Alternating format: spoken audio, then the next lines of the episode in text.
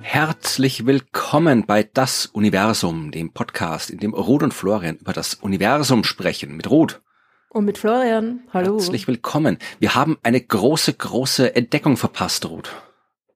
Also, bin mir sicher nicht nur eine, aber welche meinst du? Nein, ich habe äh, das Publikum, das äh, heute überraschenderweise das erste Mal diesen Podcast hört und vorher noch nie den Podcast gehört hat, äh, weiß vielleicht nicht, dass wir hier in der Sommerfolgenphase sind.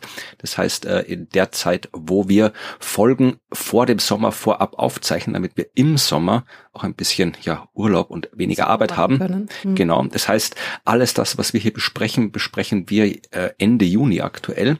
Aber ihr hört das irgendwann irgendwann im August, glaube ich, wenn ich es richtig im Kopf habe. Das heißt, äh, ja, das, was für uns die Gegenwart ist, ist für euch die Vergangenheit. Und ich habe heute erfahren, dass für morgen aus unserer Sicht am 29. Juni zwei, wie die Schlagzeile es schreibt, Major Announcements about the Universe passieren. Also über uns? ja. Ich glaube nicht, dass sie das gemeint haben, dass das North American Nanohertz Observatory for Gravitational Waves äh, eine Pressekonferenz über unsere oh. Podcast macht. Das würde mich wundern. Aber von dem habe ich auch noch nie was gehört. Äh, wahrscheinlich schon. Wahrscheinlich kannst du gerade nur die äh, äh, Organisation nicht zuordnen. Nanograph ist die Abkürzung.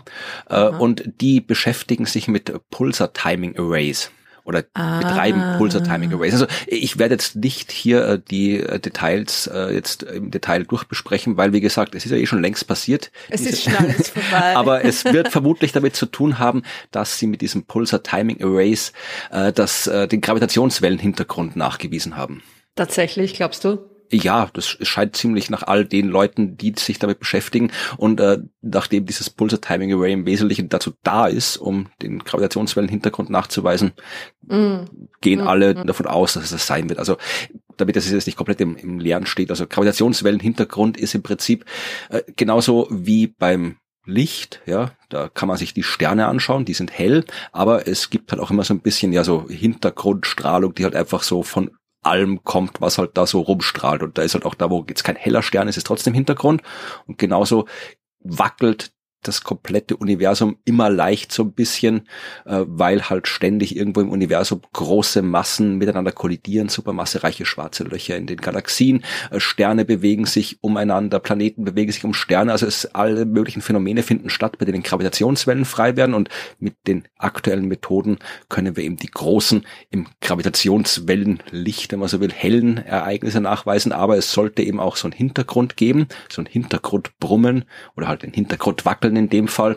Und um das nachzuweisen, braucht man eben theoretisch ja gigantische Gravitationswellendetektoren, die wir nicht bauen können, oder man nutzt natürliche Ressourcen, eben Pulsare, also Sterne, Sternleichen, die Strahlung mit extremer Regelmäßigkeit abgeben. Und wenn da jetzt eine Gravitationswelle durchläuft, dann verändert sich das ein bisschen, dann wird es ein bisschen unregelmäßig. Und wenn man jetzt Pulsare überall im Universum betrachtet und das auf sehr komplizierte Art und Weise alles miteinander korreliert, kann man damit nachweisen, ob es diesen Gravitationswellenhintergrund gibt oder nicht. Und das probieren die schon seit Jahren und es gibt schon seit Jahren gute Hinweise darauf. Aber äh, da waren die Fehlerbalken noch zu hoch und offensichtlich haben sie es jetzt geschafft, den Fehlerbalken runterzudrücken.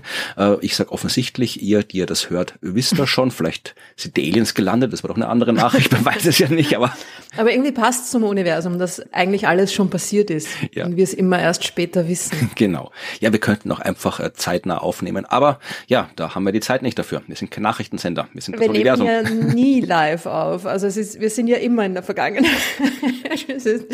wir verpassen immer was, aber diesmal in der Sommerserie verpassen wir noch viel, viel ja. mehr als sonst. Aber das ist schon spannend. Das ist schon spannend, dass, also, obwohl man es erwartet hat, ist das natürlich schon irgendwie cool, wenn man sich das vorstellt, was das bedeutet. Das ist irgendwie so der Raum um uns herum die ganze Zeit irgendwie so leicht in Bewegung ist. Wir werden äh, nach dem Sommer uns, äh, sofern es dann doch äh, interessant ist, wenn es wird auf jeden Fall nach dem Sommer interessant sein, aber wenn nicht schon alle anderen Podcasts und alle anderen Zeitungen alles darüber gesprochen haben und wir nichts Neues mehr dazu finden, dann werden wir nichts Neues mehr dazu sagen. Aber ansonsten werden wir das Thema mit Sicherheit noch aufgreifen. Das heißt, ihr werdet es dann vielleicht in einer der nächsten Folgen darüber hören. Aber falls ihr euch gewundert habt in den letzten zwei Monaten, warum wir kein Wort dazu verloren haben, ja, weil wir es nicht wussten. Ja, Und noch was anderes haben wir verpasst oder ja. werden wir, also äh, ist schon passiert, hoffentlich erfolgreich. Ja. Euclid. Genau, die startet auch gestartet. den nächsten Tagen. Und ich habe von zwei Major Announcements gesprochen. Es gibt auch noch ah, irgendwas stimmt. von Ice Cube. Die machen, veröffentlichen auch morgen am 29. Juli irgendwas über Neutrinos. Aber da weiß oh, Das heißt, die veröffentlichen am gleichen Tag? Ja, es sind Glaubst zwei du, das Press hat was miteinander zu tun. Nein, also die äh, Leute, die hier, ich bin bei sciencealert.com, die schreiben da, dass das ja nichts miteinander zu tun hat, weil man das sollen Neutrino-Observatorien, was soll das mit Gravitationswellen machen? Glaube ich nicht. Dass die zusammenhängen, kann ich mir nicht vorstellen. Dunkle Materie. Ja, die kommt später noch im Podcast, aber hat auch mit dem nichts zu tun. Aber dachte ich, werfe einfach mal ein Wort ja. raus. Aber ja. ja wir werden, hm, spannend, also, spannend. Wir werden sehen und ihr werdet es gesehen haben. Und auch ob Euclid die tolle Mission gestartet ist. Also wer mehr übrigens darüber wissen will, kann auch die ja mittlerweile auch nicht mehr aktuelle Folge unseres quasi befreundeten Podcasts Cosmic Latte anhören. Äh, in der Folge von Juni äh, haben Evi und Elka da über dunkle Materie und auch ein bisschen über Euclid gesprochen. Mhm. Verlinken wir auch in den Shownotes. Und auch da die Euclid-Mission, wenn sie denn erfolgreich gestartet sein wird, dann wird sie vermutlich ja, äh, die wird jetzt nicht so lange brauchen, bis sie aktiv ist, wie James Webb damals zum Beispiel.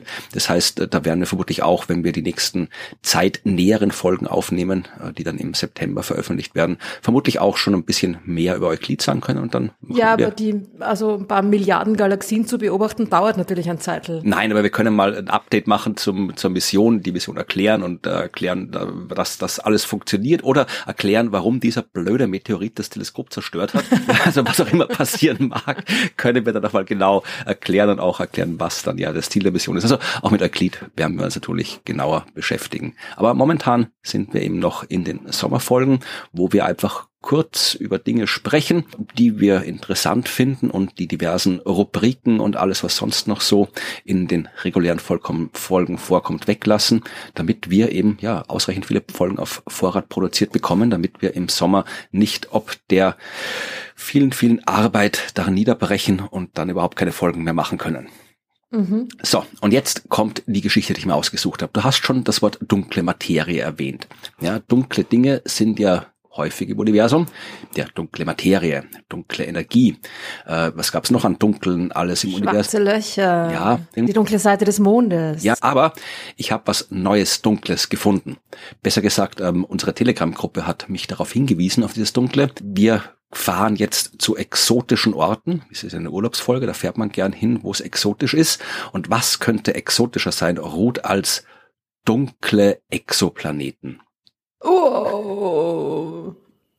Was, was, was soll denn das sein, bitte? Habe ich mir auch gedacht, wie ich das gesehen habe. Exoplaneten, hab. wo nie die Sonne scheint. Nein, nein, nein, es geht wirklich um Folgendes. Äh, es geht um Exoplaneten aus dunkler Materie. Ja, so ein Blödsinn. Hätten wir die Folge auch erledigt. Vielen Dank. ja, habe ich mir auch gedacht, wie ich es gelesen habe. Aber tatsächlich haben drei Forscherinnen oder Forscher, Yang Bai, Sidalo, Nikolaus Orlowski, die von den Universitäten äh, in Wisconsin, in Hongkong und in Ottawa kommen, haben einen Artikel veröffentlicht, der heißt einfach nur Dark Exoplanets. Und ich habe auch gedacht, so ein Blödsinn. Aber dann habe ich gedacht, ich lese es halt mal und ja, meine Meinung hat sich nicht dramatisch geändert. hat sich nicht dramatisch geändert, aber es war dann doch eine interessante Lektüre, dass ich gedacht habe, äh, man kann das hier durchaus im Podcast erzählen, wie das Na ist gut, mit den dann, dunklen Exoplaneten. Sag mal, was das überhaupt soll und warum es geht. Also der Grund, warum wir jetzt natürlich gleich beide Bullshit schreien, ist, weil ja die dunkle Materie bekanntlicherweise nicht zusammenklumpt, um so kleine, dichte Strukturen wie Planeten zu bilden. Ja, dann lass mich mhm. dich aufklären, Ruth. Okay. Äh, das habe ich nämlich auch nicht gewusst. Also äh, es fängt an mit der Einleitung natürlich in dem Artikel, wo sie mal allgemein erklären, hier äh, Exoplaneten haben wir schon viele entdeckt, dunkle Materie äh, haben wir schon seit fast 100 Jahren erforscht. Wir wissen, dass da irgendwo im Universum offensichtlich Materie zu fehlen scheint, weil wir äh, beobachten, dass sich die sichtbaren Himmelskörper, Sterne, Galaxien, Galaxienhaufen auf eine Art und Weise bewegen, die nicht allein durch die Gravitationskraft der sichtbaren Materie erklärt werden kann. Das heißt, da muss noch irgendwo etwas sein, was Gravitationskraft ausübt, aber eben nicht aus der Art von Materie besteht, die wir sehen können und auch nicht aus der Art von Materie besteht, die wir so kennen. Ja, also unbekannte Materie. Dunkle Materie hat sie Fritz Zwicky genannt. Unsichtbare Materie wäre besser, klingt aber sehr, sehr, sehr dubios. Drum sagen wir dunkle Materie unsichtbare Materie. Und weil wir eben nicht wissen, was die Natur dieser dunklen Materie ist, sondern nur wissen, dass sie offensichtlich für diese ja Gravitationskraft, deren Auswirkungen wir beobachten, verantwortlich ist, äh, hat die Physik im Laufe der Zeit natürlich jede Menge Gedanken gehabt, was diese dunkle Materie sein könnte. Ja, also von ganz normale Materie, die halt einfach dunkel ist. Das hat sich bald herausgestellt, dass das nicht sein kann. Und schwarze Löcher hat man überlegt, ob das sein könnte. Äh, und alles mögliche andere. Und das, äh, was du jetzt gerade angesprochen hast, äh, ist auch der ja, Stand des Wissens oder die favorisierte Methode der Erklärung der dunklen Materie. Da geht man davon aus, dass es sich um noch unbekannte Elementarteilchen handelt, die halt ja nicht mit elektromagnetischen Kräften wechselwirken und dadurch eben nicht sichtbar sind, weil das ist eine elektromagnetische Wechselwirkung, aber Gravitationskraft ausüben. Es gibt aber sehr, sehr viel mehr Arten, potenzielle dunkle Materie zu erklären, weil wie gesagt, gibt der theoretischen Physik ein unbekanntes Phänomen, beziehungsweise ein Phänomen mit unbekannter Ursache und du wirst äh, mit potenziellen Erklärungen überhäuft. Also Erklärungen unter Anführungszeichen. Ja. Aber schreiben diese drei Autoren, dass man äh, unterscheiden kann zwischen zwei Kategorien, nämlich dem Particle State, dem Single Particle State und dem Composite State. Ja, und das, was du gemeint hast am Anfang, der Single Particle State ist eben genau das. Dunkle Materie besteht halt aus ja, gigantischen Wolken, aus einzelnen Teilchen, die halt auch nicht wirklich miteinander wechselwirken, die keine Strukturen bilden können und deswegen, ja, auch nicht Planeten bilden können. Aber es gibt eben auch den Composite State und äh, das sind eben Modelle für dunkle Materie, die tatsächlich Strukturen bilden können. Ja, also Sie schreiben hier, äh, ich lese das einfach vor, weil ich keine Ahnung habe, was es da geht. Fermionen, Solitonen, Fermiballs, Scalar Non-Topological Solitons, Q-Balls, Dark Quark Nuggets, Dark Nuclei, Mirror Sectors or any dark sector with an analog of chemistry or nuclear physics or degeneration pressure. Also äh, offensichtlich gibt es in der Theorie diverse Möglichkeiten, wie dunkle Materie doch miteinander interagieren kann, wechselwirken kann und Strukturen bilden. Und mhm. ist eigentlich, wenn man ein bisschen drüber nachdenkt, würde es mich eigentlich nicht überraschen, wenn es tatsächlich sowas gäbe, weil es ist ja schon ein bisschen seltsam, dass wir sagen, okay, wir haben hier die normale Materie, die eigentlich in der Minderheit ist im Universum und da haben wir all diese Vielfalt mit Elektronen, Quarks, Up, Down, Strange, Top, Bottom. Äh, wir haben die Protonen, Neutronen, wir haben Atome, wir haben absurd viele chemische Elemente, äh, wir haben noch viel absurd vielere Moleküle. Also wir haben eine wahnsinnige Vielfalt und dann sagen wir, ja, dann ist irgendwas, was wir nicht kennen und das ist ein Teilchen. Fertig. Also es ist irgendwie, ja. es ist halt eine sehr simple Erklärung, aber das Universum ist selten simpel. Also warum soll es nicht eine komplette, ja, dunkle Materie-Chemie geben? Also warum soll es nicht einfach, warum soll es nur ein dunkles Materie-Ding geben und nicht hundert dunkle Materie-Teilchen, die auf ihre Art mit Kräften. Hm. Naja, aber Chemie würde ich das nicht nennen, weil Chemie ist ja genau das, was dunkle Materie nicht macht, ne? Dunkle weil sonst würde es ja mit Sonst würde sie ja ihre Chemie auch mit der sichtbaren Materie ja, irgendwie also ausüben, oder? Chemie analog in dem Fall. Also genauso mhm. wie halt die mhm. Materie, die normale Materie halt äh, aufgrund von elektromagnetischen Kräften halt äh, miteinander wechselwirkt und eben Chemie bildet. Also Chemie ist ja eigentlich die ja, Erforschung der elektromagnetischen Wechselwirkung zwischen den Teilchen. Äh, mhm. Kann es genauso gut geben, wenn es dunkle Materie gibt, dann wird es da vielleicht auch Kräfte geben, die wir halt noch nicht kennen, also analog also zu. Also du meinst eine komplett neue, äh, äh, dunk, ein dunkles Äquivalent genau. zur elektromagnetischen Kraft. Genau, also einfach eine Kraft, mit der dunkle Materie wechselwirkt und von der wir halt nichts wissen, weil wir keine Ahnung was dunkle Materie ist. Hm. Und dann gibt's halt dunkle Materie Atome und dunkle Materie Moleküle. Also die natürlich ganz anders geartet werden, genau, also, wären als die, die wir kennen würde mich jetzt quasi nicht überraschen. Es würde mich auch nicht überraschen, wenn es nicht so ist, aber gesagt, dich überrascht überhaupt nichts mehr, nein. oder? Ich meine, wenn dich das nicht überrascht, eine neue Kraft, von der wir nichts wissen, komplett dumm nein. Ding, ein ganzes Universum an Teilchen. Ich meine, mich würde es nicht überraschen, wenn es so wäre, weil ich, ich habe keine Präferenz in eine bestimmte Richtung. Also es ist genauso plausibel oder unplausibel, dass die gesamte dunkle Materie aus einem einzigen Teilchen besteht oder nicht aus einem einzigen Teilchen, sondern eben aus sehr, sehr vielen Teilchen, die alle das gleiche Teilchen sind. Mhm. Also, dass da ja, das ist tatsächlich eigentlich sehr unwahrscheinlich, dass das ein Ding ist, dass es eine Erklärung hat. Ja das stimmt. Vermutlich, wahrscheinlich ist es dann sogar eine Mischung, ja, weil wie gesagt, äh, wir, wir, haben ja auch bei der normalen Materie, wir haben Neutrinos, ja, die sind im Wesentlichen dunkle Materie, die haben alle Eigenschaften, die dunkle Materie haben soll, sind halt nur zu wenig davon, um das erklären zu können. Und dann haben wir das ganze andere Zeug auch noch. Also warum soll es nicht irgendwie ein unbekanntes Elementarteilchen geben, das irgendwie gigantische Wolken aus dunkler Materie bildet und dann immer noch anderes Zeug, das wir noch nicht entdeckt haben, das halt anderes Zeug bildet. Also wir wissen es halt einfach nicht. Ja, aber das mit dem Zusammenklumpen, man sagt das ja nicht einfach nur so, sondern weil das ja am besten zu dem, was wir da draußen sehen, passt, genau. dass sich dunkle Materie auf diese Art und Weise verhält. Ja. Das heißt, wenn die da jetzt plötzlich irgendwie voll zusammenklumpt und Planeten und lustige Sachen bildet, diese dunkle Materie, dann sollte das doch auch einen großen Einfluss auf das beobachtbare Universum haben. Ja, und tatsächlich äh, sprechen Sie das auch an und äh, ich fasse das jetzt kurz zusammen. Im Wesentlichen läuft es darauf hinaus, dass äh, die sagen, es muss ja nicht alle dunkle Materie so sein. Also du hast diese großen Wolken. Sie sagen auch, dass diese makroskopische dunkle Materie eben tatsächlich nicht beliebig viel da sein kann, weil es eben diese ganzen Beobachtungseinschränkungen gibt durch mhm. ja, Gravitationslinsenbeobachtungen und so weiter. Also wir wissen, dass nur ein sehr kleiner Teil dieser dunklen Materie, wenn überhaupt, eben solche großen Strukturen bilden kann. Der große Aha. Teil davon muss weiter halt in diesen Wolken existieren und darf nicht äh, miteinander wechselwirken. Aber es ist noch Raum in den Beobachtungen für eben einen kleinen Anteil der dunklen Materie, der eben größere Strukturen bilden kann. Mhm. Aber wie groß? Nur äh, Planeten? Oder gibt es dunkle Sterne auch? Oh, jetzt fangen wir überleben den dunklen Planeten. Wir wollen eine kurze Folge machen, haben wir gesagt. Okay, okay, okay. Also soll ja eine kurze Folge werden, insofern. Genau. Also äh, Sie gehen einmal davon aus von dieser Hypothese, es gibt eben einen Teil der dunklen Materie, der große Strukturen bilden kann, diese Composite Dark Matter, und dann definieren Sie als Planet alles, was eben so eine ausreichend große Struktur dunkler Materie ist die einen Stern umkreist, also gravitativ an einen Stern, normalen Stern in dem Fall gebunden ist. Also sie sagen auch, das muss überhaupt nichts mit dem zu tun haben, was wir als Planet verstehen, mit der Planetenentstehung, so wie wir sie kennen. Also darüber wollen sie überhaupt keine Aussagen machen. Sie sagen einfach nur, wenn du ein Ding hast mit einer ungefähr planetengroßen Masse an dunkler Materie, das gravitativ an einen Stern gebunden ist, nennen sie das Planet oder Dark Exoplanet. Mhm.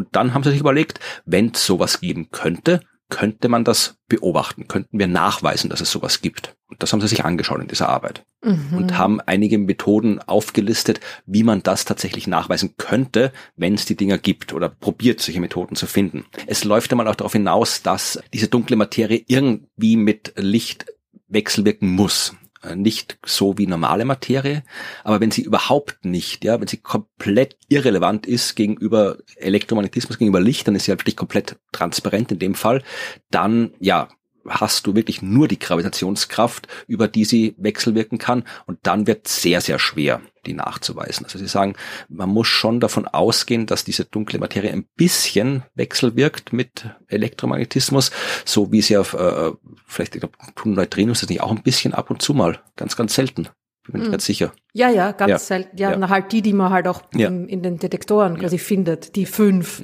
von den Milliarden. Die, ja. Also ein bisschen, ein bisschen muss sein und dieses bisschen, das kann eben der Schlüssel sein zum Nachweis, weil du dann eben einen Unterschied hast in der Wechselwirkung mit Licht. Also du hast äh, zum Beispiel einen normalen Exoplaneten und einen dunkle Materie Exoplaneten oder dunklen Exoplaneten. Die haben, sagen wir mal, die gleiche Masse und äh, dann wechselwirken die aber unterschiedlich auf Licht. Das heißt, äh, das kann dir helfen, die zu entdecken. Es geht also um einen Unterschied in der sogenannten Opazität, also die Lichtdurchlässigkeit. Ein mhm. dunkler Exoplanet ist auf eine andere Art und Weise lichtdurchlässig oder lichtundurchlässig als ein normaler Exoplanet. Und das mhm. führt dazu, wenn du jetzt einen Planeten hast, der vor einem Stern vorüberzieht, ja, dann eben ein bisschen was von dem Licht blockiert. So weisen wir ja sehr viele Exoplaneten nach. Wir beobachten das Licht eines Sterns. Ein Planet bewegt sich von uns aus gesehen vor dem Stern vorüber. Dadurch wird das Sternenlicht ein bisschen geringer. Wir sehen den Stern dunkler werden. Dann ist der Planet wieder vorbei, macht eine neue Runde und wenn er das nächste Mal vorbeikommt, wird der Stern wieder dunkler und wir sehen halt dann so regelmäßig, wie der Stern dunkler wird. Und wenn er das auf eine ganz bestimmte Art macht, können wir sagen, da ist ein Planet. Und wenn ein dunkler Exoplanet das macht, dann ändert sich da was. Aber da schauen wir gleich nochmal hin. Das ist äh, die letzte Methode, die wir uns anschauen. Sie haben noch ein paar andere Methoden sich überlegt. Zum Beispiel die Beziehung zwischen Masse und Radius. Ja, wir wissen, dass es zwischen der Masse eines Planeten und seinem Radius in der Größe eine Beziehung gibt. Also ganz einfach mal gesagt. Die nennt sich Dichte, diese Beziehung. genau, genau. Und äh, man kann dann eben, wenn man sich jetzt hier so Planeten anschaut, das kann man ja alles auftragen, Masse auf der einen Achse, Dichte auf der anderen, Größe auf der anderen Achse und dann kriegt man da ja eine halbwegs brauchbare Beziehung. Es gibt auch ja äh, Planeten, die da rausfallen, aber ähm, ein dunkler Exoplanet würde da vermutlich rausfallen, weil der eben aus Materie besteht, die ein bisschen anders wechselwirkt. Eine Abweichung, sagen Sie, in dieser Masse-Radius-Beziehung könnte ein Hinweis darauf sein, dass es ein dunkler Exoplanet ist, aber nichts, was ein definitiver Hinweis ist. Ja, aber Moment mal. Moment mal. Wenn so ein dunkler, also ein dunkler Exoplanet ist ja eigentlich ein durchsichtiger Exoplanet. Ja der vor dem Stern vorbeifliegt. Erstens, wie kommt ein Exoplanet aus dunkler Materie so nah an einen Stern dran? Das wie, wie bildet sich der da überhaupt? Was ist denn da überhaupt los? Und zweitens, also wieso, da sieht man ja das Licht kaum blockiert. Also der, der blockiert das Licht ja nicht, sondern das Licht geht ja durch den durch. Ja. Das heißt, den kann man ja eigentlich fast überhaupt nicht als lichtblockierend irgendwie ja, sehen. Ja, das oder? hängt davon ab, wie gesagt, wie genau jetzt diese dunkle Materie beschaffen ist, wie genau die mit Licht äh, wechselwirkt oder halt nicht. Also wie stark die Wechselwirkung zwischen der dunklen Materie und dem Licht ist, das wissen wir nicht, aber sie kann halt ja von überhaupt nicht bis halt ein bisschen mehr, ist viel möglich und je nachdem hängt es davon ab. Aber wir, wir reden da noch ein bisschen genauer drüber, nicht viel okay. genauer, weil so viel weiß man nicht drüber, aber ein bisschen genauer. Ich wollte noch kurz die anderen äh, Methoden aufzählen, wo man auch noch Hinweise auf die Existenz dunkler dunkler Exoplaneten kriegen kann. Äh, ja. Spektroskopie ist auch einer, weil du kannst ja, wenn so ein Planet von uns aus gesehen vor seinem Stern vorüberzieht, gibt's äh, Phasen, wo wirklich, wenn er gerade ganz am Rand ist, dann scheint ein bisschen Sternlicht durch die äußeren Atmosphärenschichten des Planeten durch, wenn der gerade so ganz am Rand steht und dieses Licht kann ich registrieren, kann Spektroskopie machen und kann daraus dann ein bisschen ableiten, aus was für chemischen Elementen dieser Planet besteht oder seine Atmosphäre besteht. Und ja, das kann man machen und dann kann man schauen, was ich da für Spektrallinien sehe. Und wenn das mit den chemischen Elementen zusammenpasst, die man kennt, dann ist alles gut. Äh, wenn da irgendwelche Spektrallinien sind, die überhaupt nichts mit dem zu tun haben, was wir kennen, dann ist das auch ein Hinweis darauf, dass da irgendwas ist, was wir noch nicht kennen. Also wenn das Spektrum anders ist. Genau. Kurz gesagt. Genau. Ja. Mhm. Was auch noch passieren kann, ist, dass du einen Planeten nachweist über seine Gravitationskraft. Jetzt nicht äh, über Transit und Lichtschwankungen, so wie jetzt, sondern so die klassische Methode, die alte Methode, die allererste Methode, mit der man Exoplaneten nachgewiesen hat. Du siehst einen Stern wackeln, weil die Gravitationskraft des ihn umkreisenden Planeten den Stern zum Wackeln bringt. Und dieses Wackeln kann man auf zwei Arten sehen. Entweder wieder im Licht des Sterns, weil wenn der Stern wackelt, dann bewegt er sich ein bisschen auf uns zu und von uns weg und das verschiebt die Frequenz des Lichts, also das Licht wird so ein bisschen röter, ein bisschen blauer periodisch und das ist eben ein Hinweis aufs Wackeln oder, äh, und das ist noch nicht so wirklich gelungen bis jetzt, weil das sehr genaue Messungen braucht, aber du kannst auch eigentlich die Position des Sterns sehr exakt messen ja, und wenn er wackelt, siehst du halt, wie die Position tatsächlich wackelt. Ja. Also mhm. mit diesen beiden Methoden kannst du auch die Existenz von Exoplaneten nachweisen und zwar rein über die Beobachtung des Sterns und die Gravitationskraft, die der Planet ausübt. Das heißt, selbst wenn du jetzt hier einen Planeten aus dunkler Materie hast, die überhaupt nicht mit Licht wechselwirkt, sondern nur gravitativ, wird dieser Planet trotzdem ein entsprechendes äh, Signal eben über die Gravitation machen und den Stern zum Wackeln bringen. So, mhm. jetzt sagen wir, wir haben einen Planeten nachgewiesen und wir haben über, über die Eigenschaften der Planetenbahn gezeigt, dass dieser Planet sich gerade so um seinen Stern herum bewegt, dass wir eigentlich auch einen Transit beobachten müssten. Das heißt, eigentlich müsste dieser Planet, äh, dessen Existenz wir über die Gravitationskraft nachgewiesen haben, auch ab und zu mal genau von uns aus gesehen vor dem Stern vorüberziehen und ein bisschen Sternenlicht blockieren. Das können wir vorhersagen, wann das ist, und da können wir hinschauen. Und wenn es dann nicht ist, naja, dann ist auch komisch. Aber das ist ja auch nicht so genau. Das ja. könnte ja dann sein, dass der Planet halt einfach ein Stückel oberhalb des Sterns oder ein Stückel unterhalb des Sterns ist. Ne? Man sagt, er muss ungefähr vor dem Stern sein. Sei nicht so skeptisch, aber du hast eh recht. Du hast eh recht mit allem, was du sagst. Also es ist alles sehr uh, ja. mit viel Augen zugedrückt. Ja. ja, aber Sie sagen auch diese drei Methoden, die ich bis jetzt gesagt habe, also diese Masse-Radius-Beziehung, die Spektroskopie und die fehlenden Transits, ja, das sind eher so, ja, nicht so die besten Methoden, weil tatsächlich die allermeisten Beobachtungen zur Suche nach Exoplaneten werden mittlerweile eben genau mit der Beobachtung solcher Transit-Lichtkurven gemacht. Ja, also du schaust mhm. Sterne an und schaust, ob diese Sterne in regelmäßigen Abständen heller und dunkler werden. Und da leitest du eben die Existenz von Planeten ab. Und sie haben sich jetzt angeschaut äh, mit Mathematik, die ich jetzt nicht hier reproduzieren werde, und Modellen über dunkle Materie, die ich auch nicht reproduzieren werde, weil ich mich nicht auskenne damit, äh, angeschaut, wie man eben äh, vorhersagen kann, eine Lichtkurve, die ein normaler Planet erzeugen würde und eine Lichtkurve, die ein dunkler Exoplanet erzeugen würde. Also einfach mal vor, probiert vorherzusagen, wir haben einen Stern und vor diesem Stern zieht ein normaler Planet vorbei. Wie wird das Stellenlicht da geringer und wir haben einen Planeten aus dunkler Materie. Wie wird das Stellenlicht da geringer, weil sie halt angenommen haben, dass da unterschiedliche Opazitäten, also unterschiedliche Lichtdurchlässigkeiten existieren. Und ja, ich bin mir nicht ganz sicher. Sie sagen hier, äh, es gibt eine Figur in diesem Bild, äh, ich verlinke das Paper, das könnt ihr euch anschauen. In einer dieser Grafiken haben sie einmal eine Kurve gezeigt, wo sie äh, den Lichtabfall bei einem normalen Planeten zeigen und eine Kurve für den Lichtabfall bei einem dunklen Exoplaneten. Und irgendwie sehe ich da keinen Unterschied. Also vielleicht verstehe ich die Grafik auch falsch, aber äh, wenn es einen Unterschied gibt, muss er sehr gering sein. Sie sagen auch, es, es, man kann es so bei den bei den Rändern äh, erkennen, also dass da quasi gerade die Anfangs- Weniger und die Endphase, ja. äh, mhm. da kann man Unterschiede erkennen, aber sie sagen, es ist halt alles sehr, sehr vage, sehr, sehr schwierig zu erkennen, das Ganze, diese Daten. Also ich sehe da keinen Unterschied. Und es hängt doch alles extrem davon ab, wie du die dunkle Materie annimmst, von welchem Modell der dunkle Materie. Also am Ende bleibt's tatsächlich bei dem Befund, den du anfangs schon sehr dezent ausgesprochen hast. Äh, es ist eigentlich, ja, nicht unbedingt Quatsch, man kann sich das schon überlegen, aber es gibt keine wirkliche Möglichkeit, sowas zu beobachten. Ja, und äh, du hast zwischendurch gefragt, wie soll denn sowas bitte entstehen? Haben sie sich ja. ganz kurz überlegt. Äh, sie haben gesagt, okay, äh, es kann sein, dass du zum Beispiel äh, bei Sternen sowas ähnliches hast wie bei Galaxien. Ähm, wir wissen ja, dass Galaxien dort entstehen, wo sehr viel dunkle Materie ist. Also das gigantische Wolken aus dunkler Materie und in den Zentren dieser Wolken, da sammelt sich eben auch die normale Materie an, durch die Gravitationskraft der dunklen Materie und irgendwann ja, entstehen daraus halt irgendwie Galaxien. Ja, das heißt, mhm. Zentrum von einer dunklen Materieansammlung ist eine Ansammlung normaler Materie. Und Sie sagen, das könnte ja bei Stellen auch so sein. Dann hast du halt eine lokale Ansammlung dunkler Materie, in deren Zentrum ein normaler Stern entsteht. Und dann kann es sein, dass da halt auch irgendwie noch so ein dunkler Materieklumpen auch in der Nähe ist, der halt dann quasi von, von Anfang an an den Stern gebunden ist.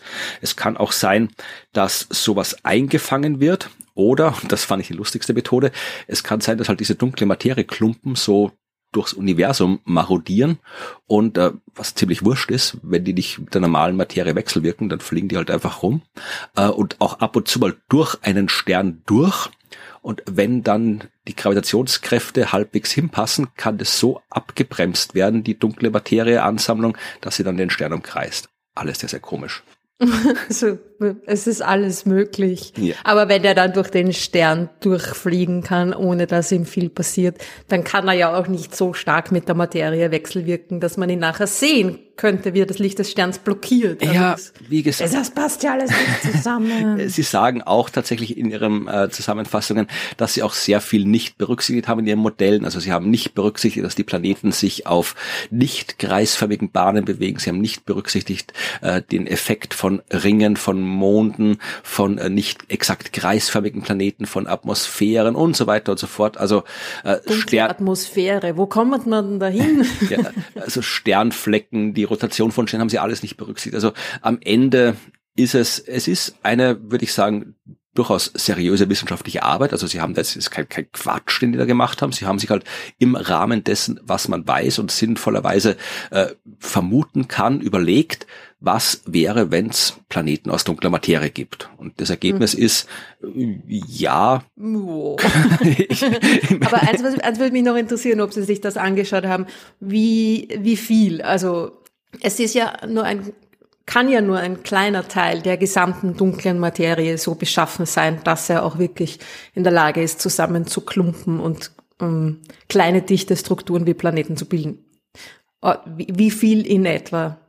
Äh, Sie sagen, dass die makroskopische dunkle Materie aufgrund der ganzen vorhandenen Beobachtungen insofern eingeschränkt ist, dass, dass sie äh, 10 hoch minus 2, also 0,001 ein ähm, Nuller zu viel. Ja, wurscht, es ist da alles wurscht.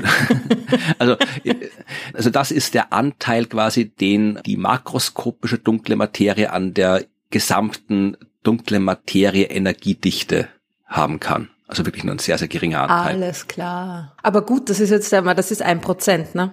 So ungefähr, ja, also größten, sind wir größenordnungsmäßig. Das ist gar nicht so wenig eigentlich, weil wenn man sich denkt, wie viel dunkle Materie da ist, weil es ist ja auch nur, von, wenn man die ganze dunkle Materie hernimmt, sind ja auch nur ein paar Prozent davon quasi im Vergleich, ne? Genau. Normale Materie. Das heißt, im Endeffekt wäre das dann kein zu vernachlässigender Bestandteil des Universums, der möglicherweise ein bisschen besser sichtbar ist als der Rest der dunklen Materie. Und Sie merken auch an, dass eben auch die Planeten auch nur ein sehr, sehr kleiner Teil der normalen Materie sind. Eben. So, so kann sein. Also hm. ich rechne jetzt nicht damit, dass demnächst dunkle Exoplaneten entdeckt werden, aber wie so oft, äh, es ist gut, dass es Aber wenn man sich hat. jetzt da noch, wenn es noch Unklarheiten bezüglich äh, potenzieller exotischer Urlaubsorte geht, würde ich sagen, nicht so einen aussuchen. da fällt man wahrscheinlich durch den Boden durch. Wahrscheinlich, ja. Also da äh, ist es dann nicht ganz so angenehm. Fahrt's lieber woanders hin. Aber wie gesagt, wir wissen zumindestens jetzt, dass die Wissenschaft auch das im Blick hat. Ja, also es gibt nichts, wo wir uns nicht damit beschäftigen, auch mit dem, was Schon es spannend, nicht gibt, ja? mit dem es sich mhm. beschäftigt. Ja, das war die dunklen Exoplaneten. Mal schauen, was wir noch so an Dunkelheit finden im Universum. Aber das war jetzt hier die Urlaubsgeschichte und ich glaube, wir haben gesagt, wir machen immer eine Frage, oder? Haben wir gesagt, wir machen eine Frage? Ich, okay. Hast du beim letzten Mal gesagt, nachdem ich gesagt habe, wir machen keine Frage. Aber hast du dann nicht gesagt, nein, wir machen gar keine Frage? Und dann habe ich gesagt, okay, dann halt gar keine Frage. Nein, du hast gesagt, eine machen wir schon und du hast eine Frage vorgelesen. Tatsächlich. Okay. Deswegen habe ich eine Frage rausgesucht, die uns Ines geschickt hat. Also Ines hat uns äh, in ihre E-Mail sehr viele Fragen geschickt, aber äh, ich lese jetzt nur eine davon vor. Und zwar eine Frage, die sich mit dem beschäftigt, was wir ganz am Anfang besprochen haben, Gravitationswellen.